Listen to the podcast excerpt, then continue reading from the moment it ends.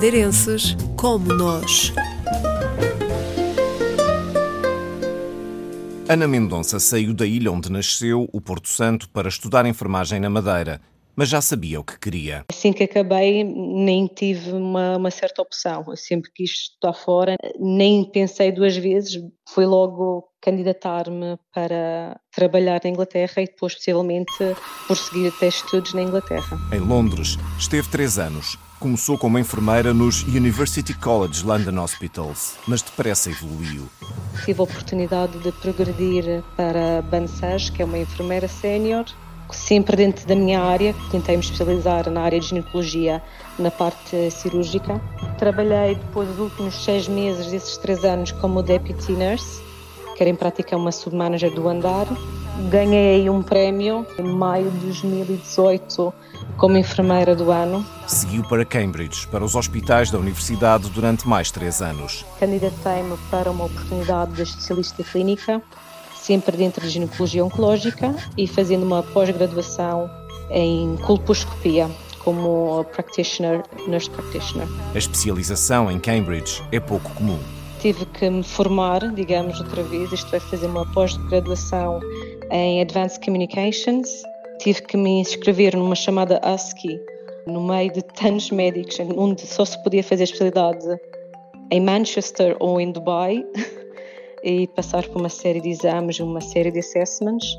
E foi fantástico, porque como enfermeira pude passar de uma parte clínica a fazer as minhas próprias consultas, gestir a parte da coordenação de cirurgias. E ali era que é um grande centro, é um, é um Cancer Reference Center.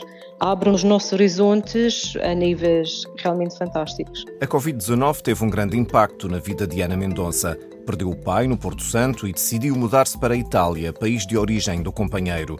Vive no norte, na Lombardia, perto do Lago de Como, a escassos metros da fronteira da parte da Suíça onde se fala italiano. Estou, digamos, a 300 metros da fronteira. Estou a morar atualmente em Saltrio, que é uma cidade mesmo pequeníssima e basicamente ao final da minha estrada eu já estou na Suíça. Por isso realmente é bastante rápido ir da minha residência ao trabalho. Na Suíça destaca a qualidade dos tratamentos oncológicos. A qualidade de cura na Suíça é uma coisa fantástica.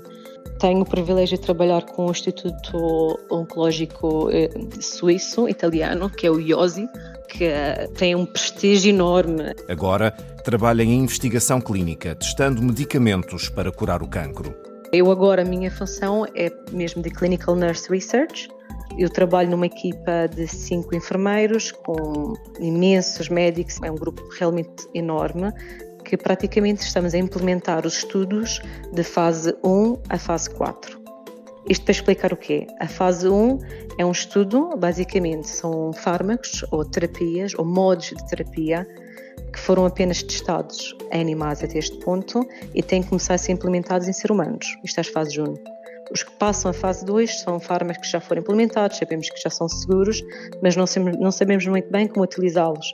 Passamos a uma fase 3, que é umas combinações com a terapia que estamos a desenvolver, ou aquelas já conhecidas, etc. Até uma fase 4. E então é nesse grupo, nesse patamar que nós estamos. Oh, ilha do Porto Santo,